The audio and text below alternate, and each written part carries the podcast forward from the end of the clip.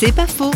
Guérir à tout prix de nos blessures intérieures, parlons-en avec le prêtre et psychanalyste Jean-François Noël je vais dire avec un jeu de mots, c'est se guérir ou se convertir, il faut choisir. Je prends un exemple très concret d'une fille qui était dans des difficultés amoureuses, humaines, sociales extrêmement difficiles.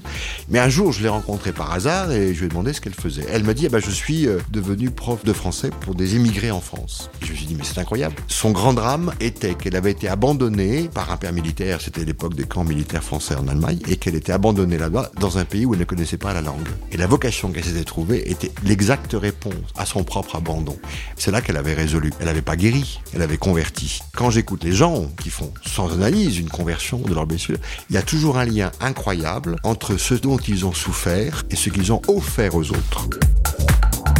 C'est pas faux, vous a été proposé par parole.fm.